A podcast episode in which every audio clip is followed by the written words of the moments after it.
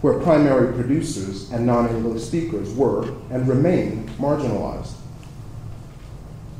Afro Latin Americans ritualize the understanding that one is not the citizen of but one nation alone, in my view, partly because none of the available nations was adequate to their material and psychological needs. The racist American nation state was not sufficient to define the person, though one could not ignore one's relationship to it. Thus, like black North Americans, Afro Latin Americans engaged in an intense struggle for respect.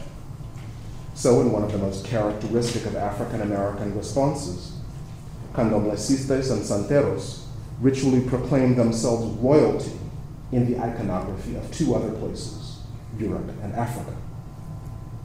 At moments of possession by the gods, they are African monarchs. Whereas possessed Brazilian priests wear European shaped royal crowns festooned with Yoruba inspired veils of beads. Cuban priests mount European style crowns on new initiates and place on top of the soup altars crowns that you know, look like the European bouffant crown, but hanging from them are veils made of sacred tools, the tools associated with the god's efficacy. So that they're uh, metal, uh, metal cutout tools. Um, and of course, these soup mime the, uh, the head of the initiate. So indirectly, the suggestion is that even in uh, maturity, the possession priest remains a king. Each priest is crowned in the initiation. The initiation is literally called the coronation.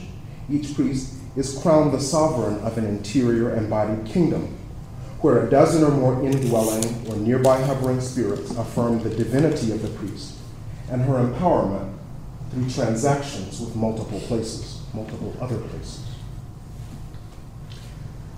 The centrality of transactions with these sacred other places is equally evident in the other profession that earned Afro Brazilians a major livelihood in the 19th and early 20th centuries the transatlantic trade in religious goods from Africa. These goods, such as cola nut, bitter cola, river lime, and black soap, remain indispensable in candomblé initiations.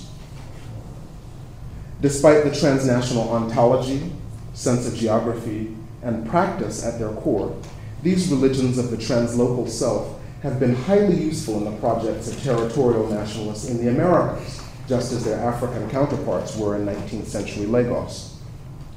In Haiti, northeastern Brazil, and Cuba, nationalist folklorists have publicized the local Afro Atlantic possession religions as major evidence of the cultural distinctiveness of their territorial nations, and therefore as proof of their legitimate political autonomy from white or whiter imperialist powers. For example, Haitian physician Jean Price-Mars made Vodou into the foremost living proof of Haitian cultural integrity and autonomy from the cultural and political system of the US invaders of his island. President Francois Duvalier turned the symbolism of the Haitian gods and the grassroots organizational networks of the priests into instruments of his rule. Cuban folklorist Fernando Ortiz focused his seminal cultural history of a recently independent Cuba on the religion and sacred music of Afro Cubans. And in Brazil, psychiatrist Raimundo Nina Rodrigues, journalist Edson Carneiro, and anthropologist Gilberto Freyre employed the beauty and dignity of northeastern Brazil's African inspired religions as well as the dignity and intelligence of the black transatlantic travelers to that region, as bulwarks against the Europhile cultural pretensions and economic dominance of, Rio de Janeiro and Sao Paulo. In pursuit of respect for themselves, then, the regionalist and nationalist admirers of candomblé, santeria, and vodou argued that the preeminence of Yoruba and Fon religion in northeastern Brazil, Cuba, and Haiti made these places culturally superior to regions where West Central African captives had predominated, such as the United States and southeastern Brazil. Their evidence derives significantly from the 19th century Lagosian cultural renaissance and the writings which appear to have reached Latin America by the hand of the Afro Brazilian pilgrims and transatlantic merchants. This transnationalism is not only a mythological and ontological premise of the Yoruba religions, but also a centuries old material reality based on relative, the relatively minimal technological requirements of 19th century oceanic travel, and more importantly, on the sacred motivation to transact with other places. Now, what happens when the foreign other is alive and present? Now, critics of my argument, and I know I will face them, will say that transnationalism is new and it's qualitatively different because of the faster and easier material transactions with the other place. No longer is this principally a thing in the mind, it is greater, more and more a material transaction if you can move to those places fast, if goods can move fast, if people can move fast, if ideas can move across the internet instead. Now, indeed, I can illustrate how such critics might be right. So, for example, starting in 1981, there's been a series of international conferences of Orisha tradition and culture. They were first organized by Marta Moreno Vega, who runs the Caribbean Cultural Center in New York, in collaboration with Wande Abimbola, who is a very important, he's the spokesperson of the Ife uh, priesthood of divination. That is, the, the uh, Ifa is kind of the preeminent form of divination in these religions. He's the spokesperson for the Ife branch, and he was at the time the vice chancellor or president of the University of Ife. So they were working together on bringing together Orisha priests from all of the nations in the Americas where the gods were worshipped and, uh, and having them gather at Ile-Ife. Of course, this followed the 1978 uh, uh, uh, deregulation of air travel, so under Carter, so flights were cheaper, you know, something materialist going on there. They thought that the, that the, that the airline industry was going to collapse the same way the railroad industry did after oil became so expensive, so they changed the law. Um, surely uh, jets were a great way of getting there, much better than taking a steamboat. And they did get there. Um, they met. They uh, discovered greater reasons for unity, but also greater reasons for fear. They were met by fundamentalist Christian Yorubas protesting against their presence, calling them devil worshippers. They encountered factional strife within Ife. Ife and Modakeke people, the Oyo people who live in that area, all have been fighting each other since the 19th century. Um, uh, what they did not encounter an idol, but what they did encounter was lots of other Orisha worshippers who sustained lively traditions in the Americas that gave them hope and gave them justification to think of themselves as a world religion. But as in any other world religion, again, this category being a product of a transnational interaction, the likes of which Binga pointed out, um, diversity becomes as important as unity, and both become idioms of a power negotiation. That is to say, if you actually encounter a person from the sacred other place who says, Yes, I hold the key to authentic practice. You bow down to me and I'll teach you the right way to do it. You will lose power. So people who are in a position to assume a spokesman status or a leadership status within American religions quickly uh, distance themselves from this effort to make Ife the center and Wande Abimbola the Pope.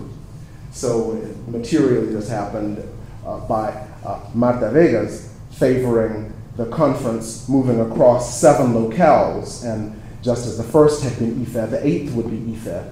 Uh, Wande Abimbola was insisting on its being Ife every other year. But even though that would have been uh, uh, not extraordinarily more expensive, uh, the fact is it militated against some local political interests. And, uh, and, uh, and and so, uh, yes, being in contact uh, more easily with the sacred other place in a material way through air travel, through the in improvements in uh, the technology of transportation and communication certainly did make a difference in this latter day case.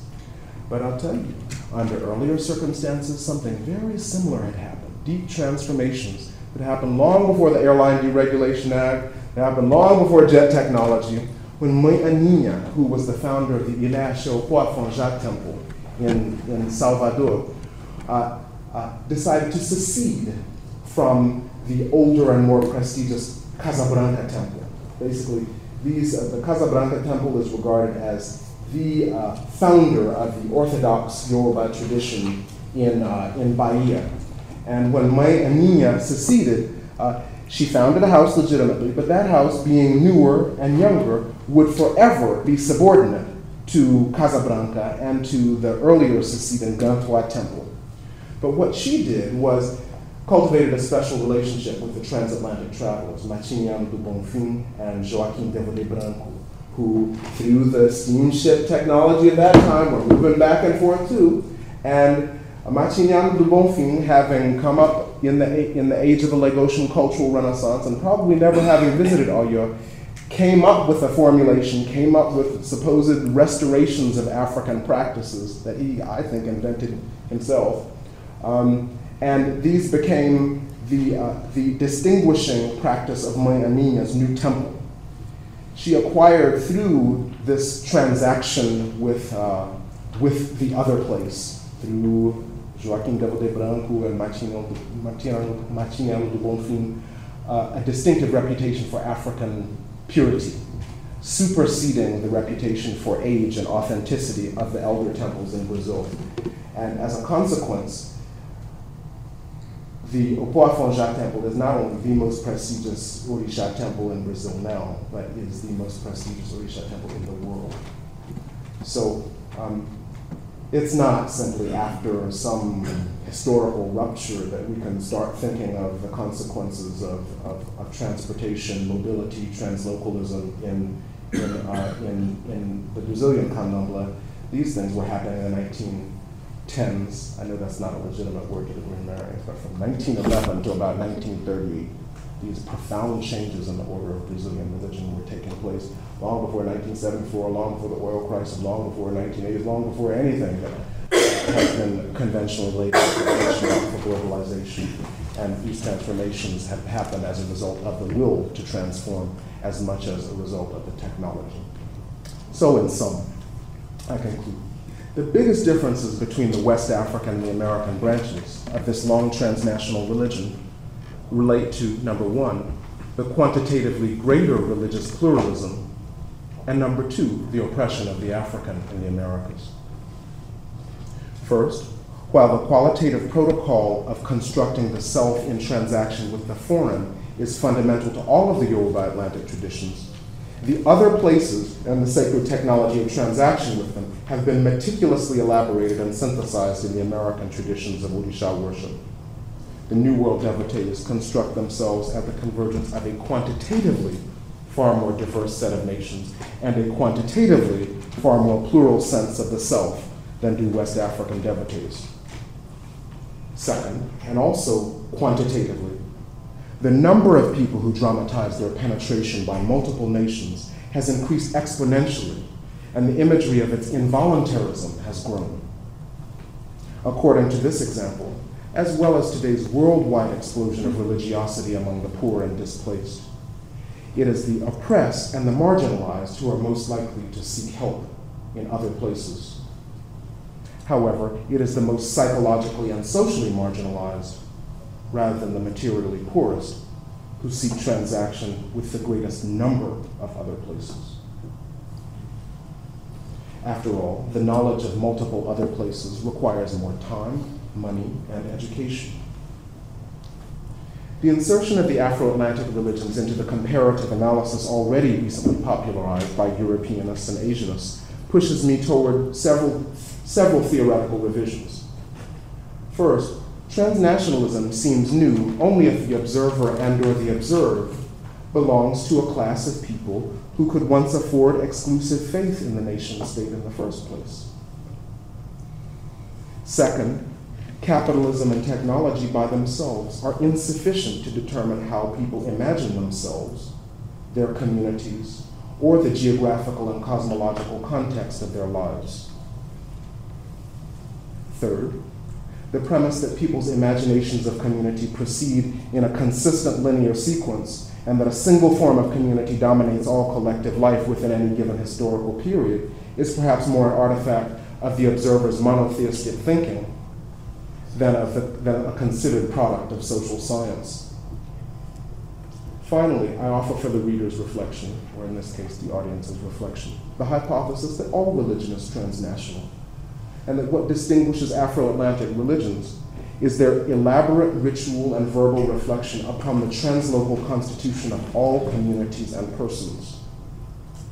The Afro Atlantic religions, perhaps more than most religions, and the study of religion, perhaps more than the study of material, culture, or political organization, suggests that all human beings, all human groupings, are constituted not by the technology, not only by the technology, but also by the ontology and ethnogeography of their relations to the outside. Thank you.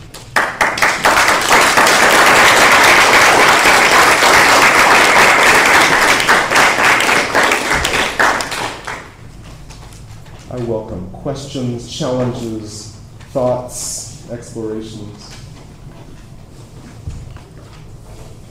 Name calling.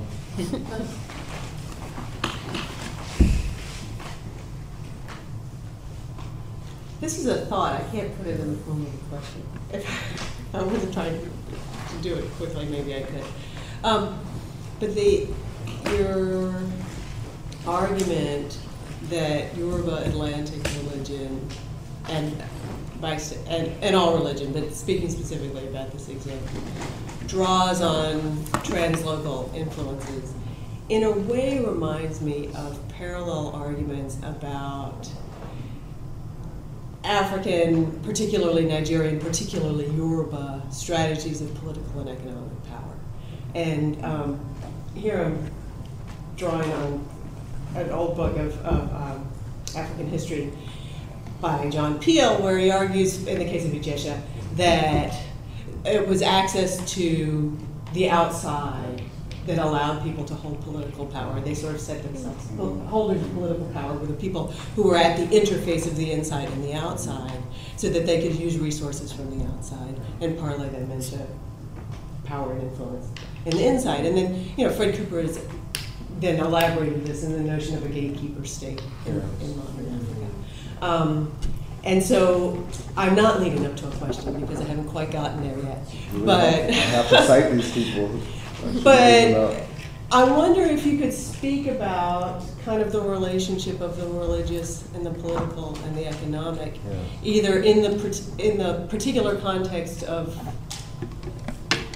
Yoruba ideas or more generally.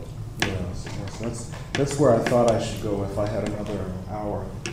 Um, I was, I was thinking, culture doesn't just, uh, doesn't just emerge and stay put. In other words, what are the political economic conditions that prompted this particular conception of, of, of the self and of the state and so forth? And uh, I, I wouldn't doubt that, that the particular role of Western African polities during the era of the slave trade uh, as, as, uh, as dependents for the importation of horses and or for the importation of guns to protect their people uh, and the ability of monarchs to monopolize trade in certain highly valued imported objects for distribution and the creation of, of political loyalties uh, were, were uh, partly a result of what West Africa was producing in those times and, and what Europe could produce that, uh, that superseded what uh, African products that could have been used in the same functions. Um, and, and literally, the products of, of the Columbian exchange and the Indonesian exchange have do- dominate agriculture in Africa. Yams, cassava, corn. It's, uh, it is, it's an, an accurate historical consciousness that exchange with the outside world has been transformative in the making of the most fundamental aspects of daily life. And uh, I guess it's sort of, sort of the way we think of our immigrant state. It's immigration is very empowering and enriching to our richest classes right now. So, so um, uh, we, we've, we've come to think of ourselves and speak of ourselves as that kind of open society. And that hasn't always been that way in the U.S. I mean, there have been so many laws against immigration and so much nativism in the course of U.S. history that corresponds to different phases and the needs of capital in the society. So, uh, and at, at, a, at a more contemporary level, it, it seems uh, quite obvious to me that in a state that runs on oil revenues, uh, many forms of local production, whether of, of, of rice, rice production basically died after the oil boom in Nigeria. Nigeria used to produce a lot of rice. In 1950s photos of Nigeria, you'd see mountains of sacks of peanuts. And you didn't see that anymore after the oil boom. So uh, basically, the oil boom made it possible for the the uh, exchange, let's see, the gifting of imported objects that high-ranking state officials didn't have to work for and didn't have to depend on any labor laborer to make uh, became the, the structure of the Nigerian state. Um, so they, in, in our society, we tend to call it corruption. They call it corruption too, with considerably less anger. But that's, that's the nature of mineral producing economies in most of the world. They're, they're, you exchange stuff um, that nobody had to manufacture. And uh, let's see, and the, did you want to add something? I'm still no, thinking. just going to uh, uh, marvel at your scholarship because uh, that was terribly difficult the original work didn't, doesn't exist very much when you look backwards. Mm-hmm. But on the other hand, the context of your question, I think, is a slavery context in Mhm. terms of governance, an organization in exchange for slaves. Mm-hmm. You know, Or that the, So the- the derivation of power Well, well, is let me just from. finish, yeah. yeah. Well, I think this is really terrific because uh, I've never, I've been reading John Campbell's book Mm-hmm. that he calls uh, Middle Passages, Mm-hmm. which is a different, and Middle Passages of Johnson, very different from, what he's writing about. A tremendous engagement that is terrific. But, but I think, uh, I think now I have to kind of restructure my, my thinking of context. I didn't start thinking about religion. I didn't, you know, up until now, I, I think of context, political context in terms of slave trade. That's so dominant. And race consciousness. So the tough concept for me is looking at concepts of racism that are more recent Mm-hmm. and trying to even begin to think backwards on things that happen in terms of race, for example, you know. So the, uh, it's tough scholarship, I guess, Yeah, is that's true. my name. And I might add one more thing about the proliferation of these traditions in Brazil. Uh, I, I forgot if it was, uh, let's see. It was uh, the, the, in the discussion of Brazilian politics and Latin American politics, one regularly hears uh, the term clientelism. In other words, whom you can attach yourself to as uh, a ward, as a follower, determines what kind of resources flow your way and determines who can stay in power. And, and so someone compared the Orisha to, uh, to, uh, to uh, what is the word, uh, patrons, to patrons. And, uh, and uh, so patron, patron clientage and the uh, personalness of power, I think, are, are manifest in the larger than life personalities of the British uh, both places also. Thanks, Randy. That was, oh, sorry. No, you, you first. Okay. Provocative as, as, as always. Um, Thanks. Um, I, I- I mean, just another way of stating Lisa's sort of query. Um, I I mean, it does, I, think you really nicely sort of make the case for the fact that the translocal and the other, um, you know, is a part of religious experience in in a really profound way, at least of, you know, this material, maybe of all, you know, all religions. Um, but the question is why, right? And, you know, is it, is it merely an artifact of history that, you know, history is, you know, always translocal? Is it an artifact of the social? Is it an artifact of the religious imagination? Um, and I mean, it's clearly a sort of technology of religious imagination that it draws on in, in, in a very sort of productive way. And, or, or is it an artifact of how state institutions have defined religion? Okay. What, Yeah. what Yeah, I mean, spaces and options they've been Yeah. confined to?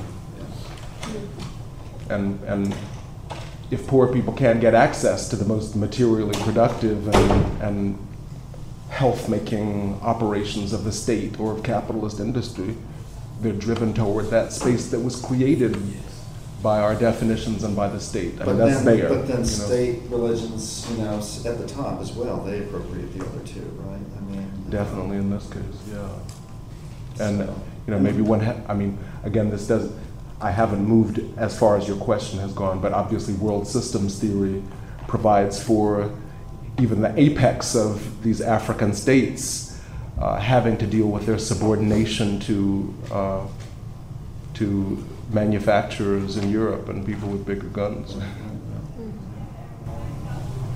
But, uh, yes. I, like the person, this nice person here, I'm still trying to wrap my mind around the question Yeah. that I'm trying to ask. So let me just exteriorize what bothers me. Okay, And then good, we find a question in Yeah, yeah.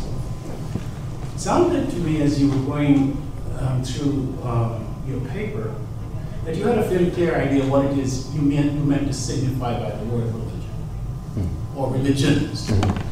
And that the, the, um, the parade or def- default example in your mind was what you said in passing was the Abrahamic Yeah. Religions. And I was thinking, as someone who thinks about religion a lot, about the, the just inherent problem in even identifying what that Mm. word signifies. Which Abrahamic or religion? No, no, Religion. no, I, Abrahamic, the, the, Okay. you see, the, the, the foundation of your whole talk Yeah. is that there is this thing or cluster of things that can appropriately, legitimately be called religions. Now, if I said meaning systems, or if I said Yeah. political systems, any number of things, Yeah. I think the conversation would proceed in a, in a, in a very different way than if you use the word religion. So, for me, what was missing was some sense of what it is you are trying to get at. Yes. The, the closest I came to that is when you mentioned something called Marxism. Okay. Uh, Yeah. In, in, a, in, a, in, a, in a catalog of Yeah. things, Yeah. you, you kind of slip Marxism Yes. As if you were trying to legitimate Marxism within that universe of things that you call religion. But you never did really get back to that. So you, you asked for harsh critique. Go for it. That's fine. I- I That's wasn't- fine. I That's fine. trying to That's fine. say that, but, but it sounds to me that if you're going to go down this wa- this road, somewhere along the way in your project, Mm-hmm. uh, I think a little more than Asad's, than. Asad's construction, Yes. or any of the other discussions about Yes. what is we're talking about. Yes. Because for me, I, I um, always sort of um, problematize the word religion itself I before I even Yeah. go on to talking about what it is I'm talking about Yes, yes. religion. And that's, that's one of the things that. Now, I, I was uh, I was talking fast, trying to get to, through a talk whose text wasn't wasn't long enough. But um, I, I I tried to make clear that I don't. Uh, it's not so much that I think I know clearly what religion is, as it is that in the emergent global context and patterns of the behavior of nation states, certain institutions are relegated to that category. Uh, uh, certain uh, kinds of leaders are denied the right to speak about certain things or act in, in certain ways, uh, creating a, what is the word, a, uh, it's not a foregone conclusion, it is a, let's see, the, the concept has created a set of institutional realities that vary from nation state to nation state. It so happens that the Abrahamic religions have been the, uh, the, the archetype of religiosity around the Atlantic perimeter, where Muslims and Christians had a lot more power to decide what functions were alienated from the state and what functions in societies that protected a non state function called religion deserve protection.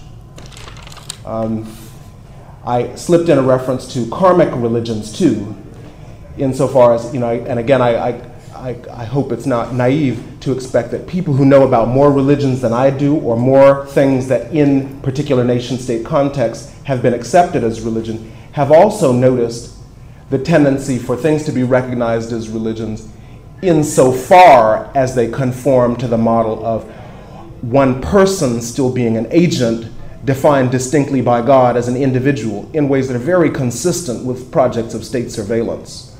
You get me? Yeah, well, Like- the always been that I wanted to it up, I guess we'll have some time to talk about this in greater detail. It's, it's just that there's a trap, it sounds to me, mm-hmm. into which you're caught. The very word religion is an English word. Yeah. What we are calling religion is going to be labeled Yeah. differently in different Absolutely. you know, linguistic and cultural contexts. And that's really where I was, Yeah. I was kind of nudging. Uh, well, but, get, but get me, I agree. Professor You know, I think Yes. we've got to leave,